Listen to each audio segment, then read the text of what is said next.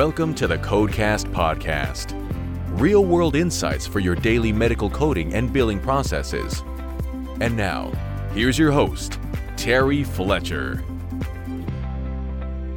Hello, everybody, and welcome to the Codecast Podcast. My name is Terry Fletcher. So today is the 247th episode of the Codecast podcast. And today on July 12th, I'm going to do something just a little different. We've had a lot of announcements by Medicare, by CMS. Uh, AMA has put out some new add on codes that hit the new technology section that I'm going to use as a coding question. And so this is going to be my mixed bag of what we call Medicare um, physician fee schedule announcements. How's that? And that's what it'll be titled uh, when you go to look for the when you go to look for the download. So just be aware that I just want to make sure that you have all of the current information because we will have some. Uh, educational offerings as far as webinars coming up soon, but you need to at least have the alerts. Otherwise, you could be blindsided later on. So I don't want that to happen. So we've had not only some fee schedule announcements, we've also had some changes in the uh, E&M services, what's going to happen for 2023. So I'm going to just touch on those as well. And just making sure that you kind of have the gist and then uh, really look for those educational uh, webinars and seminars and things like that so that you can get the materials and kind of the ever more detailed information on what's going on. Okay, so let's get started. Where do I want to start with this? Well, how about if we start with the fee schedule?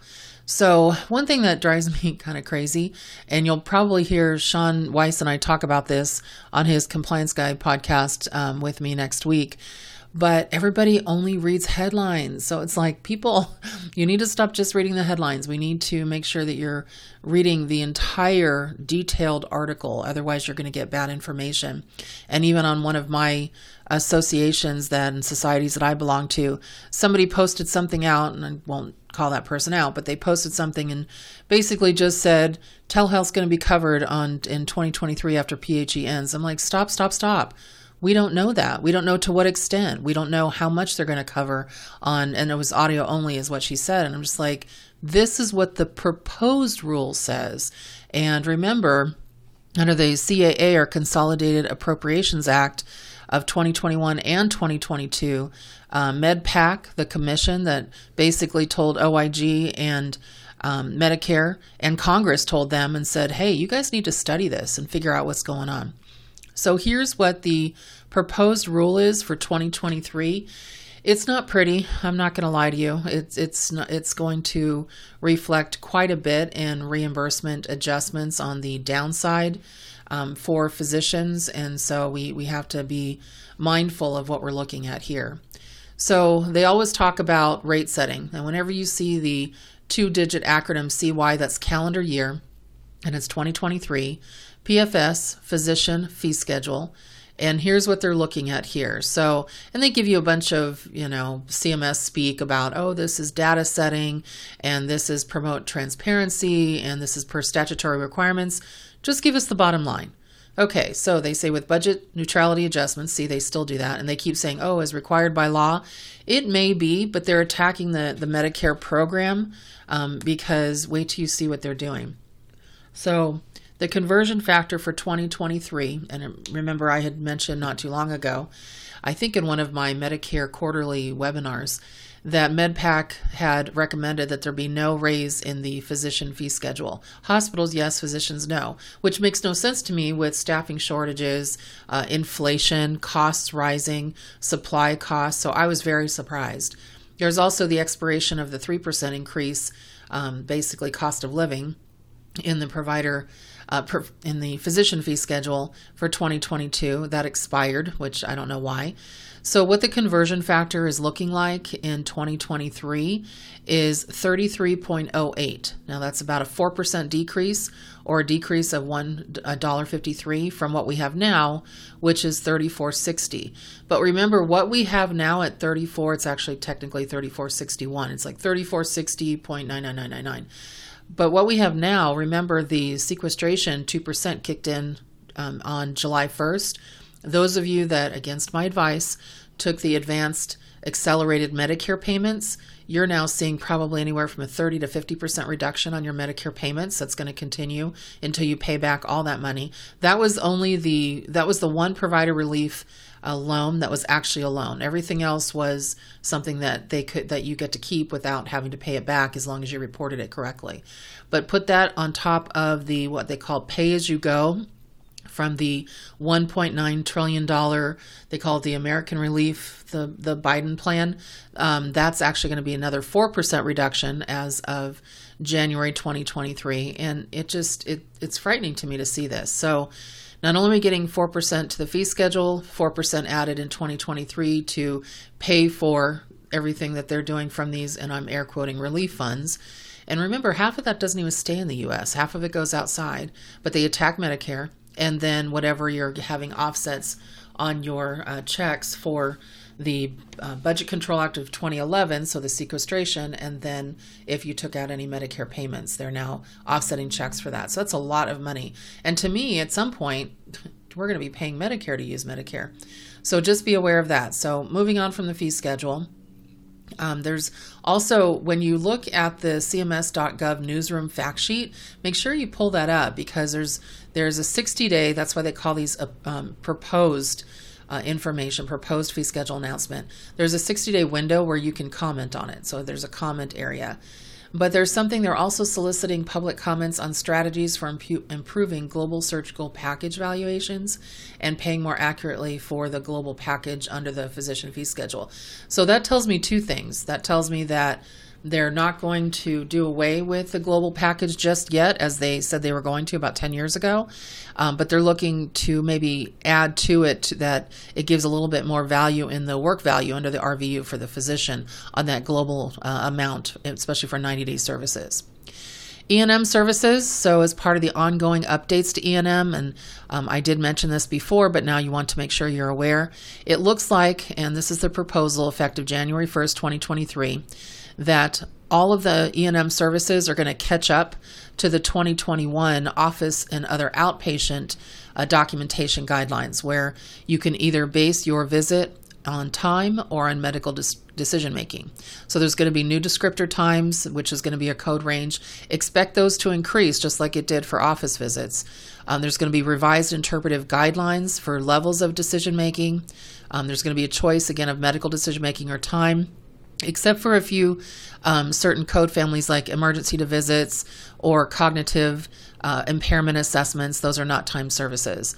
And then they will not have you count bullets on 95, 97 guidelines on history and exam to determine code level, but they will put in something again that says there still is a requirement for a medically appropriate history and exam. These are these are good updates. I, I do like these updates as long as the physicians don't abuse the time aspect. So they're basically saying we want to um, maintain and encourage.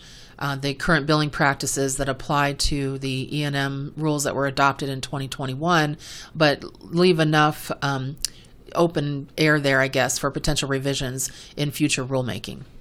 Now, here's one that's interesting. I just taught a webinar on Wednesday last week for split and shared visits. And of course, guess what they're proposing? So, for calendar year 2023, they're proposing to delay the split shared visit policy of only using time. Remember, right now, it's as they called this the transition year for split or shared visits in the hospital setting, and said that it only um, for right now it, you can use the substantive portion whoever did most of the work or uh, from a documentation and face-to-face with the patient perspective um, or time. Well in they said now in 2023 they're proposing to delay for a year um, that the definition of substantive portion be eliminated and just keep it as it is for right now, meaning that you can use history, performing a physical exam, making a medical decision, or spending uh, more than half the total time by the practitioner who bills the visit. So they want to make sure under the proposal, clinicians who furnish or split visits will continue to have the choice of either the entire record or more than half the time. And I think this is actually good. And they are proposing this that they delay that for until 2024. Expect that to go through. So I want to talk to you about what they're proposing for the telehealth services. And I'm going to go a little slower here. I know I tend to talk fast, only because I want you to be clear on this and I don't want you to have misinformation. And that drives me crazy because I see people saying, oh, guess what you get? No, no, no. Don't mislead people. So it says for calendar year 2023, they are proposing a number of policies related to Medicare telehealth services, including making several services that are temporarily available right now during the PHE available through 2023 on a category 3 basis, meaning again temporary, because they want to allow more time for collection of data that could support their ev- eventual inclusion as permanent additions to the Medicare telehealth list. They also are proposing to extend the duration of that time that services are temporarily included on the telehealth service list, but are not included in a category 1, 2, or 3 basis for a period of 151 days following the end of PHE in alignment with the Consolidated Appropriations Act. They're also proposing to implement the telehealth provisions of the Appropriations Act via program instruction or other subregulatory guidance to ensure a smooth transition after the PHE. So the policies extend certain flexibilities to 151 days, as you know, once the PHE ends, and the public health emergency is supposed to is supposed to end July 15th, but we don't know. I'm assuming they're going to extend it again just because they like doing that, um, and they said that they were going to give a 60 day notice, but we'll see what happens. Um, we'll we have two weeks to figure that out but such as a, allowing telehealth services to be furnished in any geographic location, in any originating site, that's where the patient is, including the patient's home, allowing certain services to be furnished audio only. Here's where the person that put something out basically said, Guess what? We get audio only. It said certain services. If you miss those two words, you're giving wrong information to your physicians. So they're saying they're proposing to allow certain services to be furnished audio only, such as physical therapist, OT, speech language, and audiologist. I don't agree with that, so you better believe I'm going to be a loud uh, stakeholder in in that uh, comment section. There's no way you can get accurate information over the phone from a physical therapist. If you if you know how to do that, you let me know. An audiologist, you can't hear everything on the phone, especially if you have a bad connection, since everybody now is using a cell phone. Very few people have landlines. They're also delaying the in person visit, uh, or 2022 delays the in person visit requirement for mental health services under the CAA until 152 days after the PHE ends. They're um, require, they are also considering putting that in the final rule.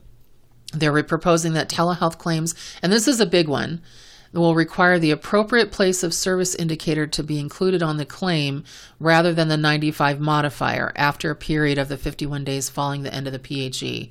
And then the modifier 93 will be available to indicate if it's audio only technology um, for certain services. So we're holding that until after the PHE, and it looks like till after that 51 days. So they're they're trying to transition because it sounds like they do want the public health emergency to end, which it should end because that's crazy. And then there are uh, behavioral health services. Now, I fully expect behavioral health services to be covered under telehealth permanently. They've already added some things permanently under the 42 CFR 41026. But we have to make sure that you understand also Incident to regulations. So they're proposing to make the exception to the direct supervision requirement under the Incident 2 to allow behavioral health services provided under the general supervision of, phys- of a physician or qualified healthcare professional rather than under direct supervision. And then when they say that these services are provided by uh, non physician practitioners, they call them auxiliary personnel, they have to be incident to a physician, meaning the physician would have to be there uh, in the practice and initiated care. So keep an eye on the behavioral health strategy, they're calling it. And so um, just kind of just look at that because that could be kind of interesting. Um, they go into audiology, audiology services, some opioid services, dental and oral health that they want to add to some of the policies, um, colorectal can- cancer screening. So they want to, they're proposing to, two updates on this, and I thought this was interesting. Um, and I actually really like this. So if you took one of my Medicare quarterly uh, webinars, there were some updates on out of pocket for patients based on what year they've had it. And I thought it was a little spread out, but they at least included it. For right now, you know, patients still have to pay 20% if you have a screening that turns into a, a, a actual procedure.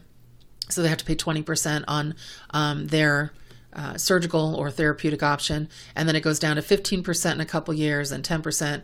And by 2030, boy, hold on to that. Within you know the next eight years, then or after eight years, then it goes down to nothing out of pocket for the patient when that happens. But here's the what they're trying to do under the preventative task force, and they're trying to propose to expand Medicare coverage for certain colorectal cancer screening tests uh, colonoscopy is one, by reducing the age limitation from 50 to 45. And they're proposing to expand the regulatory definition of colorectal cancer screening test to, to um, include a follow on screening colonoscopy after a Medicare covered non invasive stool based colorectal cancer screening returns as a positive test. So, what they're trying to do is actually uh, prevent um, or actually add through the prevention and early detection services. And I really appreciate that at least they're moving that in the right direction. Because right now it's 50 years or older. Um, we've got limitations on frequency, and they're they're trying to basically adjust that to what's happening right now, and not have patients wait if there is you know a potential problem. There's some new information on the preventative vaccine administration. Um, and this isn't just about COVID. Some of it is regarding the antibodies, but just you know keep in mind some of those services. They're going to add a new chronic pain management and behavioral health integration services to the uh, rural health clinics and federally qualified healthcare clinics, and specific general managed care, and they've given them some HCPCS G codes uh, for that. So uh, take a look at that. And then um, same thing with telehealth for the uh, RHCs and FQHCs. So, and they really talk about uh, mental health, and so they want to talk about, you know, after the PHE ends, are they going to be allowed to furnish audio only telecommunication? And I think that again, people seem to miss the certain services. They say allowing certain services, and those are not for audio only, and those are not E&M services. So they may not even be the phone call codes because we have a G code uh, for that. So, really make sure you're taking a look at all of the details of that before you jump right in and say, oh, now we can bill an office visit for audio only. You cannot. Nowhere in the rules does it say that. And I, I was really not happy when I saw somebody say, oh, guess what it says now? It's like, no, do not put that generic statement out because that would be erroneous. Okay, so we had a couple other things that came up. I want to make sure you're aware of this the for those of you, and this is my cardiology question of the week. So we had somebody say, or I get this all the time. Terry, my doctor's doing shockwave lithotripsy uh, services, um, and they're doing it for coronary arteries. Well, we've always been told to bill this as an angioplasty, or if you do a stent in the coronary artery, even in the non coronary extremities, then it's included in your stent because that includes PTA or PTCA, which is the coronary um, or and non-coronary angioplasty, which is the balloon to open the vessel. But we've received a new add-on code, and remember, AMA CPT adds add-on new technology codes uh, to their website, um, usually at July, so the six seven month period, and so it's not in your book; it's on their website. And this new code for coronary shock wave, and they call it lithotripsy, is 0715T. There's no reimbursement for it. You would have to negotiate a reimbursement amount um, to your with your payer, and so and your MAC payer. So you also you now have a code. Um, and I've had a doctor say, "Well, can I go back to still using the angioplasty if that's all I'm doing that vessel?" I'm like, "No, you basically have to use this add-on code because now they're saying that if you're doing shockwave lithotripsy, it's add-on to the primary procedure. It's not a standalone. And so it's a different way to code, a different way to look at it. So make sure that um, you're aware of the 0715T. Always have somebody in your office or your billing office that is responsible for checking out what's new on the AMA website. Otherwise, you're going to miss a lot of things. Another thing that came up okay, so the place of service 10. So remember the place of service 10 that basically came out and said this is for telehealth services provided to a patient who's in their home. Used to be O2, but now that's for outside their home. That was new in 2022 in the CPT book. But there was a little um, sentence in there that said this will be available to Medicare in April of this year. Well, available to Medicare and mandated by Medicare are two different things. So the Consolidated Appropriations Act proposed the Medicare fee schedule and expanded, you know, mental health, and they created some um, this basically this place a service code to accommodate for that. But then there were some HCPCS uh, modifiers to deal with the the mental health and behavioral health services. But Medicare had said in several stakeholder calls in several of their publications do not use these places services, even though they are now available to us, until after the PHE ends. Medicare has said that all throughout the public health emergency since March of 2020. They're just like, don't do it until the PHE ends, and as soon as it ends, then we'll get back to you know non-regulatory implementation where you're now going to go back to what cpt says what medicare agrees or doesn't agree with what ama says etc well, we had some practices that went back and used the the uh, place of service 10, and again, that's when the patient was in their home, and they got it wasn't that it was inaccurate. It was if you used it, you didn't get paid the way you're getting paid now, as if the patient was in the office with place of service 11. So a couple of practices used it. One did it as a test practice, and for example, they did it on office visit and she said it went down from $120 to 108 so they took about a 20% uh, cut so if you use that place of service 10 right now before the public health emergency ends for any Medicare patient, I'm not saying commercial. If they tell you to do it, do whatever you know you've signed your contract for. But if it's Medicare, you're going to take a 20% reduction. So that's up to you. You want to change that over and you want to take the reduction, it's up to you. But right now, Medicare is not looking at that uh, during a, the public health emergency. They'll accept it, but they will accept it on what they're probably going to do when they change payment parity once the public health emergency ends. They only made the, you know, the payment parity on telehealth, meaning you get paid the same as in person, so that physicians weren't drowning when they, they were mandated to shut their offices down. Well, almost three years into this now, or two and a half years into this, they're finding it's very expensive uh, when a patient's not getting an in-person exam and there isn't a way to actually see the reality of the patient's condition except through audio and video but you're getting paid the same and you're not also not having to staff as much. So this is where they're going to i'm positive adjust the payments. But be aware of that because that can definitely be um, an issue.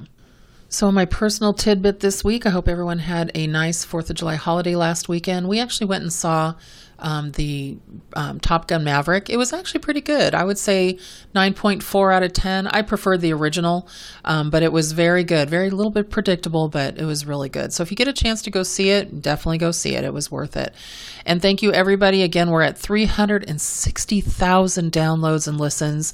If you get a chance, please uh, shoot us a ratings and review on Apple, Stitcher, Spotify uh, app, um, Amazon podcast, wherever you listen to us. We're on over 35 platforms right and we love seeing uh, your positive feedback. So it's really helpful to us. So, again, have a great rest of your week. Make it a great day, and thank you for listening to the Codecast podcast. For more information on medical coding, billing, auditing, and compliance, including how to hire Terry, follow Terry on Twitter at TerryCoder1 or visit her website at www.terryfletcher.net. Podcast producer Joe Kuzma. Music producer Dassassin Music.